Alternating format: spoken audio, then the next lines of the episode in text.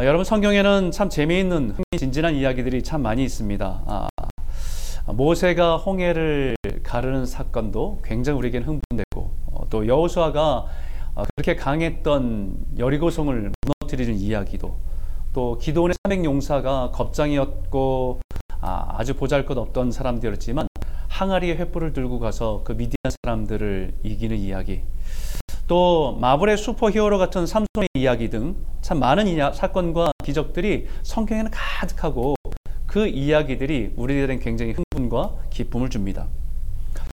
아, 그런데 교회에 다니는 사람들뿐만 아니라 아, 세상의 많은 사람들에게도 어, 들려지고 좋아하는 사건 그 이야기가 오늘 본문에 나오는 다윗과 골리앗의 이야기입니다.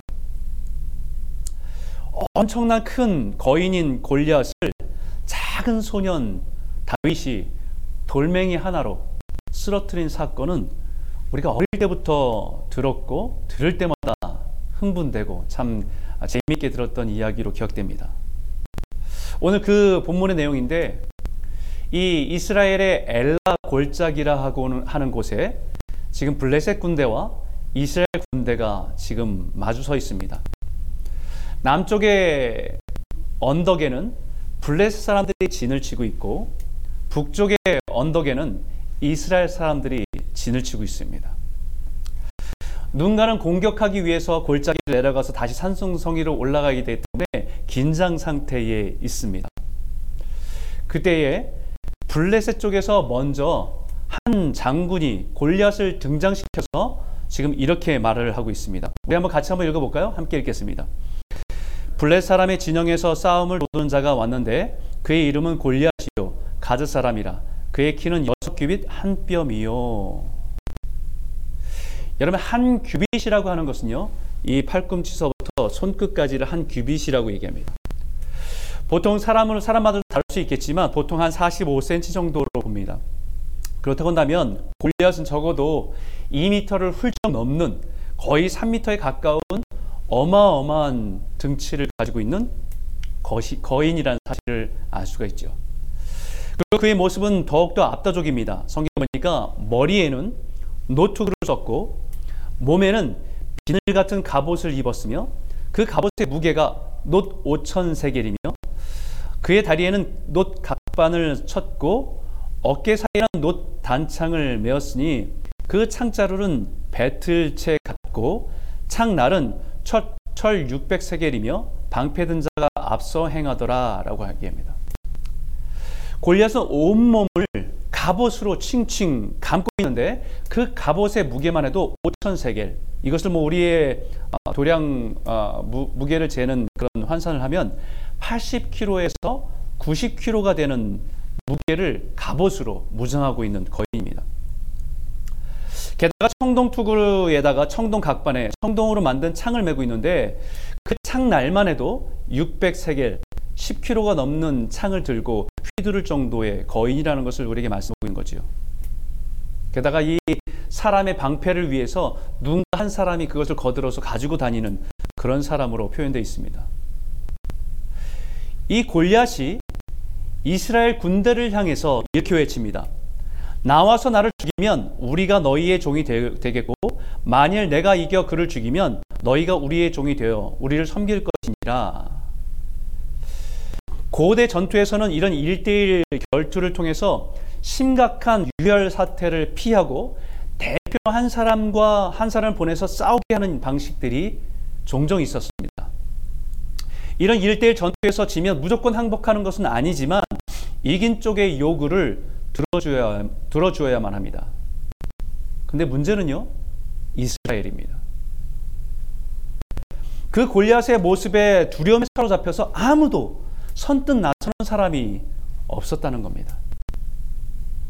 시간이 흐를수록 이스라엘 쪽의 공포와 두려움은 더욱더 커져가고 있었고, 그럴수록 블레셋의 골리앗은 이스라엘 향한 조롱과 비웃음은 더욱더 커져갔습니다. 심지어는 이스라엘의 신을 모독하면서 조롱하고 있는 모습까지도 보여주고 있습니다.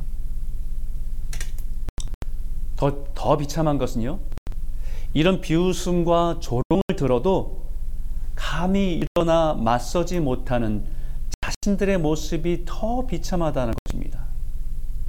조롱하는데 비웃는데 거기에 대해서 대들지 못하는 자신의 연약한 초라함 그것을 보는 이스라엘 스스로가 너무 비참했습니다.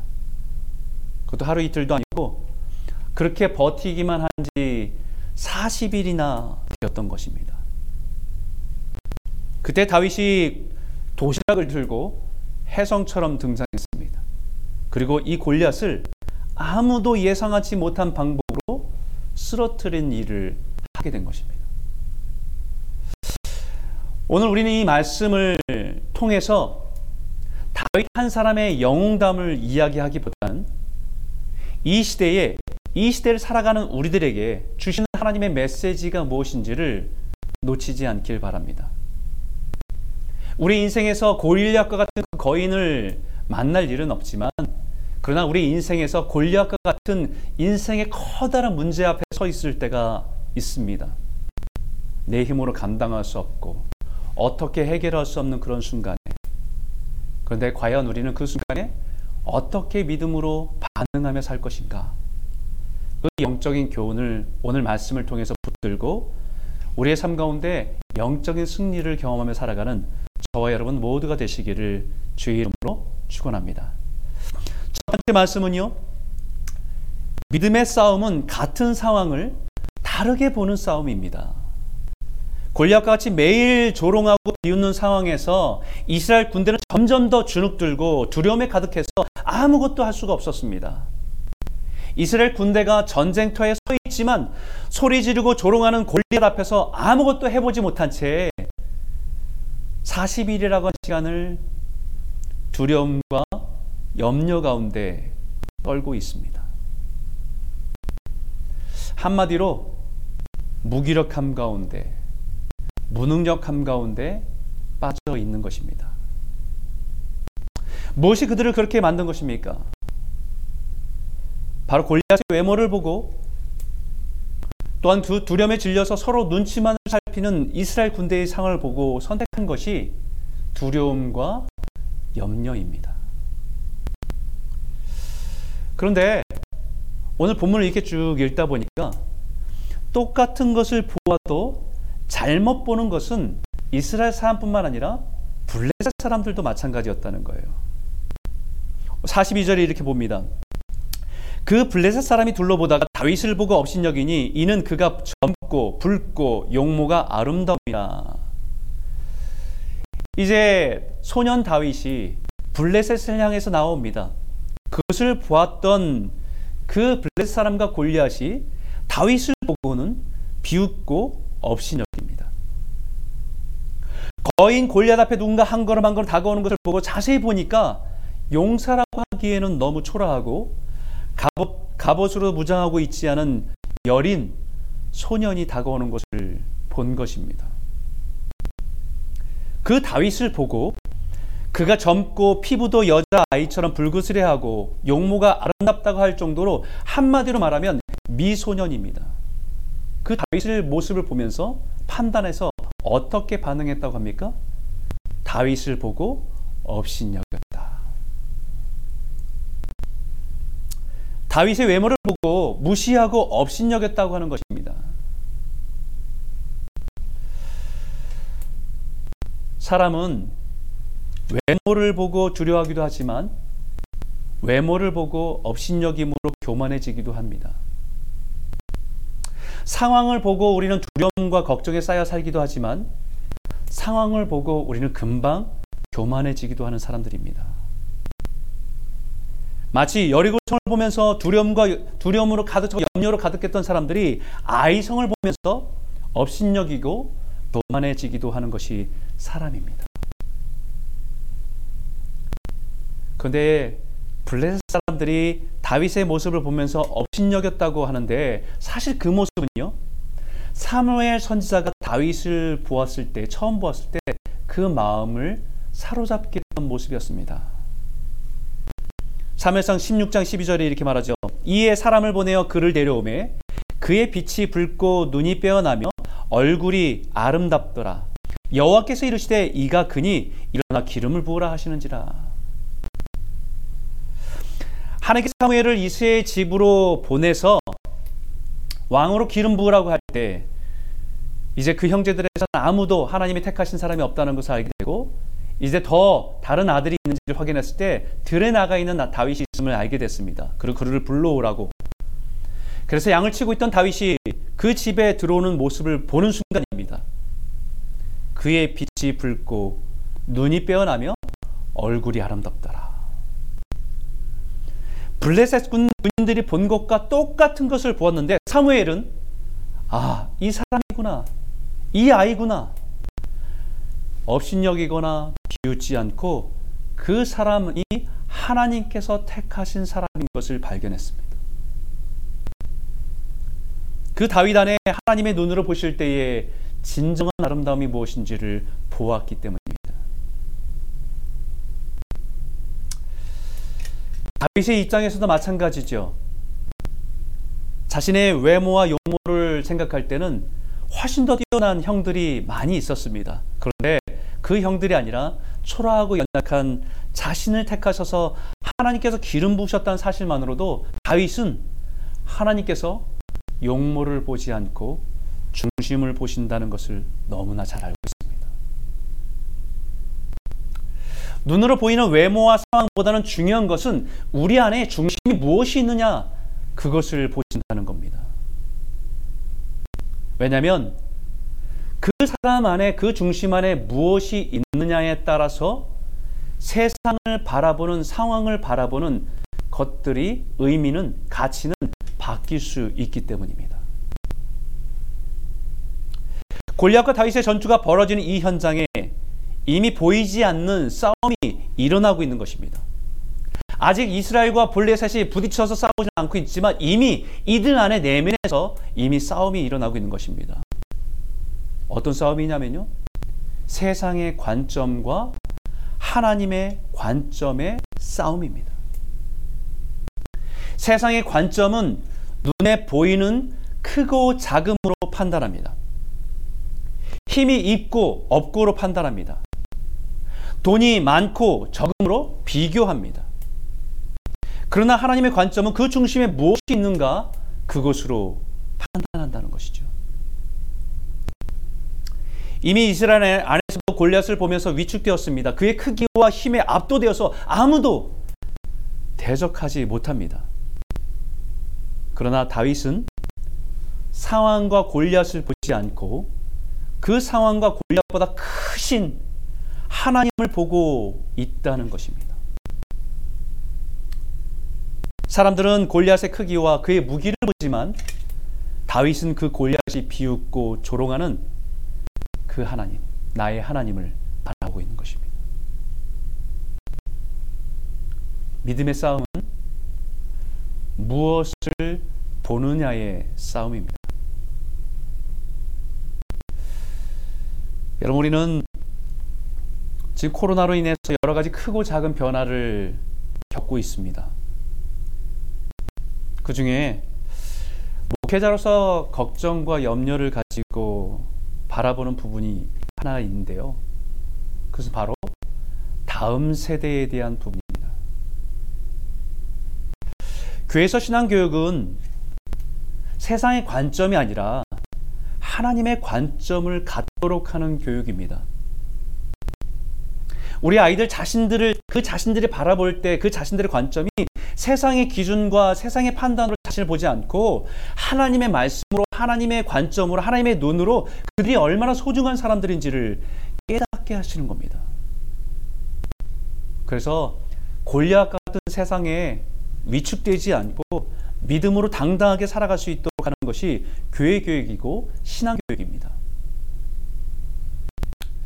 그러나 매일매일 학교에서 세상에서 세상의 관점으로 가르치는 것에 비하면 교회에서 하나님의 관점으로 우리 아이들에게 가르치는 것은 물리적인 시간으로 따져도 너무나도 턱없고 너무나도 부족합니다. 그럼에도 불구하고 그 영적인 부족한 가르침이 우리 아이들의 영혼을 만지고 하나님의 형상을 회복하기에는 하나님께서 역사하기 때문에 가능한 일들입니다. 그런데요, 그 신앙의 교육의 무게 중심이 코로나로 인해서 이제는 교회에서 가정으로 많이 옮겨간다는 것입니다. 가정과 부모의 역할이 예전보다 더 중요해졌다는 사실입니다. 그 중요성을 간구하고 이 시간 부모들이 그것을 놓친다고 한다면 우리 이세의 가정에서 귀한 하나님의 자녀인 다윗과 같은 아이들을 맡겼는데 이 아이를 보면서 우리는 들에다가 양치는 일에 맡겨놓고 있는 부모가 될 수도 있다는 거예요. 여러분의 가정에 자란 이 시대의 다윗들이 세상의 관점에서 무시된 채 광야에서 버려진 채 살아가게 될 수도 있다는 것입니다. 그들의 인생에서 만나는 거대한 권력과 같은 문제 앞에서 두려움과 염려에 쌓여서 무기력하게 무능력하게 살아가는 다윗이 될 수도 있습니다. 여러분 교회에서는 교육자들과 교사들이 이런 한계 속에 있음에도 불구하고 여러분의 가정의 자녀들을 신앙으로 교육하는 일에 최선을 다하고 있습니다. 전화하고 신방하고 줌으로 만나서 성경 공부하려고 하고 그 일에 부모들이 열심으로 함께 해주셔야 됩니다. 그래서 우리의 여러분들의 가정 안에 이 시대의 다윗, 골략과 같은 세상에서 위축되지 않고 하나님의 은혜와 능력을 경험하는 귀한 믿음의 자녀들 자라가는 축복이 있기를 주의 이름으로 축원합니다. 두 번째는 믿음의 싸움은 무엇을 위해 싸우는가의 싸움입니다. 오늘 본문의 45절에 있는 말씀인데 같이 한번 읽도록 하겠습니다. 함께 읽겠습니다. 다윗이 블레셋 사람에게 이르되 너는 칼과 창과 단창으로 내게 나아오거니와 나는 만군의 여호와의 이름 곧 내가 모욕하는 이스라엘 군대의 하나님의 이름으로 내게 나아오너라. 다윗은 골리앗에게 외칩니다. 너는 칼과 단창으로 내게 나오는 거냐? 나는 만군의 여호와 이름으로 내게 나아가는 것이다라고 말합니다. 이 말은 너는 힘과 권력과 그리고 부와 명예를 위해서 싸우냐? 나는 만왕의 왕 여호와의 이름을 위해서 싸운다라고 하는 말입니다. 사람은 자신이 중요하게 생각하는 것을 위해서 살아갑니다. 돈이 인생에 제일 중요하다고 생각하는 사람은 돈을 더 많은 버는 일에 시간과 열정과 물질을 들여서 살아갑니다. 세상의 성공과 그로 인한 명예가 가장 중요하다고 생각하는 사람은 그것을 위해서 목숨을 아끼지 않고 살아갑니다. 그런데 다윗은 나는 하나님의 이름을 위해서 살아간다는 것을 선포하고 있다는 것이죠. 이 싸움은 우리 인생의 평생에 걸친 싸움입니다. 나는 무엇을 위해 살아가는가? 사람들은 각자 정신없이 열심히 살아갑니다. 평생 돈을 위해서 열심히 살아보았습니다. 그러나 그것이 얼마나 허무한지 훗날에 깨닫습니다. 힘과 권력을 얻기 위해서 물불 가리지 않고 살아왔습니다. 그러나 그것 또한 인생의 신기루와 같은 허무한 것이라는 것을 깨닫게 되지요. 세상은 우리를 끊임없이 속입니다. 그래서 그것이 우리들의 인생의 목적이 되게 하고 그것을 얻으면 우리가 인생에 행복할 것이라고 우리를 끊임없이 속입니다. 오늘 본문에 보니까 이스라엘도 사울 왕이 블레셋의 골리앗과의 싸움 앞에서 두려워하고 있는 자기 백성들에게 이렇게 제안합니다. 그를 죽이는 사람은 왕이 많은 재물로 부하게 하고 그의 딸을 그에게 주고 그 아버지의 집을 이스라엘 중에서 세금을 면제하게 하시리라. 왕의 많은 재물이면 사람들이 움직일 줄 알았습니다. 왕의 딸을 주어서 신분의 상승을 약속하면 많은 사람들이 충성할 줄 알았습니다. 평생의 세금을 면제하게 해주는 특혜를 받으면 사람들이 반응할 줄 알았습니다. 근데 어떤 것을 주어도 생명과는 바꿀 수 없다는 것을 알기에 아무도 반응하지 않습니다.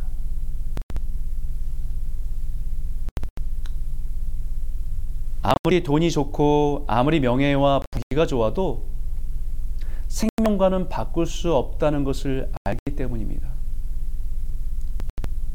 그럼에도 불구하고 우리는 우리 인생을 그것들을 위해서 살다가 낭비하는 어리석음을 반복하는지 모르겠습니다.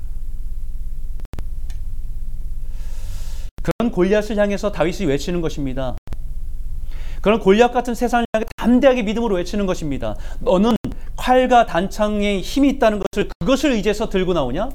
정말 능력은 힘은 만군의 여호와 하나님이라는 것을 내가 오늘 쳐서 그것을 증명해 보이겠다라는 것입니다. 믿음의 선포입니다. 너는 정말 세상에서 돈과 권력과 인맥이 그 인생의 문제의 키라고 생각하느냐? 나는 오늘 우리 인생의 주인이신 그 주인이 누구인지를 보여주겠다라는 믿음의 배짱입니다. 사실 이것이 다윗이 작은 돌멩이로 골리앗을 쓰러뜨린 것이 기적이 아니라 그런 상황에서 믿음으로 골리앗 앞에 서 있는 것이 기적입니다. 믿음으로 산다는 것은 하나님의 이름을 위해서 살아가는 것입니다. 그래서 예수님께서 우리에게 가르치는 기도, 주기도문에도 하늘에 계신 우리 아버지여 이름이 거룩히 여김을 받으시오며 이게 첫 번째 기도예요. 하나님, 내 삶을 통해서 하나님의 이름이 거룩히 여김을 받기를 원합니다. 우리 지난주에 매일 성경을 통해 묵상했던 모세의 출애굽의 10가지 재앙을 통해서 하나님이 뭐라고 말씀하십니까? 내가 너를 세웠음은 나의 능력을 내게 보이고 내 이름이 온 천하에 전파되게 하려 하시니라. 열 가지 재앙을 통해서 모세를 통해서 그 능력을 행하게 하시고 그 역사를 보게 하심을 통해서 하나님의 이름이 세상 가운데 드러나게 하기를 원하신다는 겁니다. 사랑하는 성도 여러분, 우리 인생에 만나는 수많은 문제들, 때로는 상황과 현실 앞에 압도되어서 무기력한 내 자신을 볼 때가 있지만 주님은 우리가 믿음으로 서기를 원하십니다. 하나님의 이름을 붙들고 일어나길 원합니다. 골리앗 같은 문제 앞에서 하나님의 이름을 위해서 믿음으로 싸워 하나님의 능력을 체험하기를 원하십니다. 저 여러분의 인생 가운데 이런 모든 삶의 인생의 문제 앞에서 두려워하지 않고 믿음으로 설 때 하나님이 우리 가운데 능력을 행하셔서 하나님의 이름이 높아지는 귀한 축복된 삶을 살아가는 저와 여러분 모두가 되시기를 주의 이름으로 축원합니다. 세 번째 말씀은요. 믿음의 싸움은 모든 전쟁이 하나님께 속해 있음을 보는 것입니다. 오늘 47절에 있는 말씀인데 같이 한번 읽도록 하겠습니다. 함께 읽겠습니다. 또 여호와의 구원하심이 칼과 창에 있지 아니함을 이 무리에게 알게 하리라. 전쟁은 여호와께 속한 것인즉 그가 너희를 우리 손에 넘기시리라. 할렐루야. 아멘. 모든 전쟁, 모든 싸움은 여호와께 속한 것이다. 우리 인생에 만나는 골리앗과 같은 문제 앞에서 두려워 떨지 않고 믿음으로 싸울 수 있는 것은 바로 모든 싸움은 여호와께 속해 있다는 믿음입니다. 우리의 힘으로 감당할 수 없는 문제, 우리의 능력 밖에 커다란 인생의 문제 앞에서 우리를 구원하시는 능력은 칼과 창에 있지 않다는 것입니다. 오직 우리가 의지하는 하나님께 있음을 의지하는 것입니다. 앞에는 홍해가 있고 뒤에는 애국 군대가 죽이려고 쫓아오는 그 막막한 상황 가운데 모세가 두려움에 떨고 있는 이스라엘 백성들에게 외쳤던 말씀 너희는 두려워하지 말고 가만히 서서 여호와께서 오늘 너희를 위하여 행하시는 구원을 보라. 그것과 같은 거죠. 약속의 땅으로 나아갈 때에 앞에는 출렁거리는 요단강이 있고 이 요단강을 건넌다 하더라도 그 앞에 떡하니 버티고 있는 견고한 여리고성을 바라보면서 걱정과 두려움 가운데 있던 여호수아를 찾아오셔 하신 말씀도 강하고 담대하라. 두려워하지 말라며 놀라지 말라. 네가 어디로 가든지 내 하나님 여호와가 너와 함께 하느니라. 눈으로 보이는 것을 두려워하지 말라는 것입니다.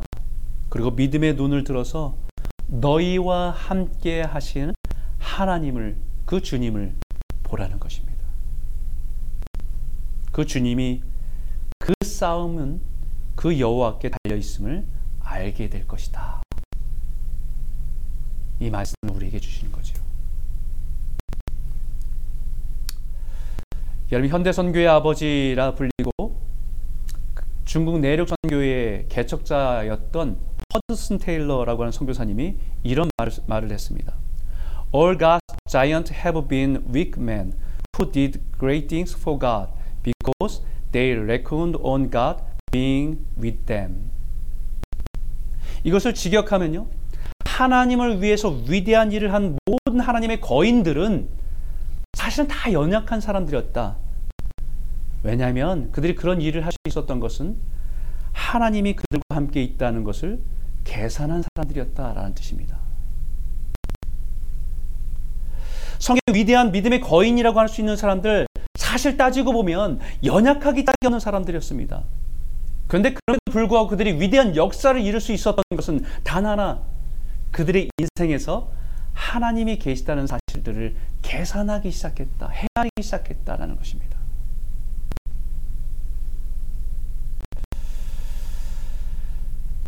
우리 상황을 만나면 어려운 상황을 만나면 우리 상황에 몰두하다 보면 우리와 함께 계신 하나님이 함께 하신지 우리 잊어버릴 때가 있어요. 그리고 우리의 자신의 연약함으로 인해서 위축될 때가 참 많습니다. 그런데 그 순간에 우리가 잊지 않고 우리 생각에 우리 믿음으로 계산해야 될 것은요. 하나님이 우리와 함께 하시다. 그 하나님이 이 싸움을 싸워 가신다. 각 사람의 인생들은 인생에 찾아온 문제와 상황들은 달랐습니다. 하지만 하나님께서 그들의 인생의 문제를 대하는 방식은 같았습니다. 다윗과 골리앗은 거대한 거인을 대하기 위해서 어떻게 믿음의 반응을 했는가? 거기에 대해서 유진 피터슨 교수는 그분의 책에서 이렇게 얘기하더라고요. 다윗이 골리앗을 싸움을 준비하면서 제일 중요한 포인트는 시내에서 매끄러운 돌을 준비하는 과정이다라고요. 그 엘라 골짜기에서 그 중심이 흐르는 그 시냇가에 그 긴장 속에 있을 때의 그 긴장 속에서 그 시냇가에 있는 돌들을 하나하나 줍는 그 다윗의 모습을 상상해 보라는 것입니다. 무릎을 꿇고 돌 하나하나를 구별하는 그 순간에 하나님께 의지하면서 두려움보다는 하나님을 바라보는 시간이었다라는 것입니다. 작은 돌 하나하나를 주면서 하나님께 의탁하고 하나님을 하나님께 의지하는 시간이었습니다. 우리 인생의 문제가 나에게 있지 않고 하나님께 속해 있음을 인정하는 시간이었다는 것입니다. 아무리 긴급하고 아무리 두려움 가운데 우리가 압도되어도 그 순간만큼은 아무리 급해도 그 순간만큼은 하나님 앞에 무릎을 꿇고 하나님을 바라보며 하나님께 의지하는 시간이었다는 것이죠. 하나님의 사람들의 인생을 만난 위기와 문제는 저마다 다양했습니다. 그러나 하나님은 그 하나님의 일꾼인 각 사람에게 창의적으로 역사하신 것을 보게 됩니다. 그러나 그들에게 분명한 공통점은 그런 위기와 그런 두려움 앞에 하나님께 무릎 꿇고 기도하며 하나님 안에서 주신 그런 위로와 약속을 붙들고 일어났다는 것이죠. 다윗도 그 전쟁이 하나님께 속해 있음을 확신하면서 이제 일어나서 골리앗을 향해서 달려갑니다. 이 말씀 한번 같이 한번 힘차게 한번 읽겠습니다. 함께 읽겠습니다. 시작. 내가 주를 의뢰하고 적군에 달리며 내 하나님을 의지하고 담을 뛰어넘나이다. 할렐루야. 우리 모든 인생의 전쟁, 그 전쟁은 우리에게 속한 것이 아니라 하나님께 있음을 잊지 말라는 것입니다. 우리가 살아갈 때 만나는 수많은 문제 속에서 싸워야 되는 모든 싸움은 나 혼자 감당해야 되는 것이 아니라 우리를 지으신 우리를 자녀로 부르신 그 하나님과 함께 싸우는 싸움임을 잊지 말라는 것이죠. 사랑하는 성도 여러분, 이 주일 아침에 만군의 여호와 전능하신 하나님께서 우리와 함께 싸우신다. 우리와 함께 동행하신다. 이 사실을 믿음으로 붙들며 우리 인생 앞에 놓여 있는 그 적군을 향해 골리앗을 향해 그 문제를 향해 믿음으로 달려 나가시는 저와 여러분 모두가 되시기를 주의 이름으로 축원합니다.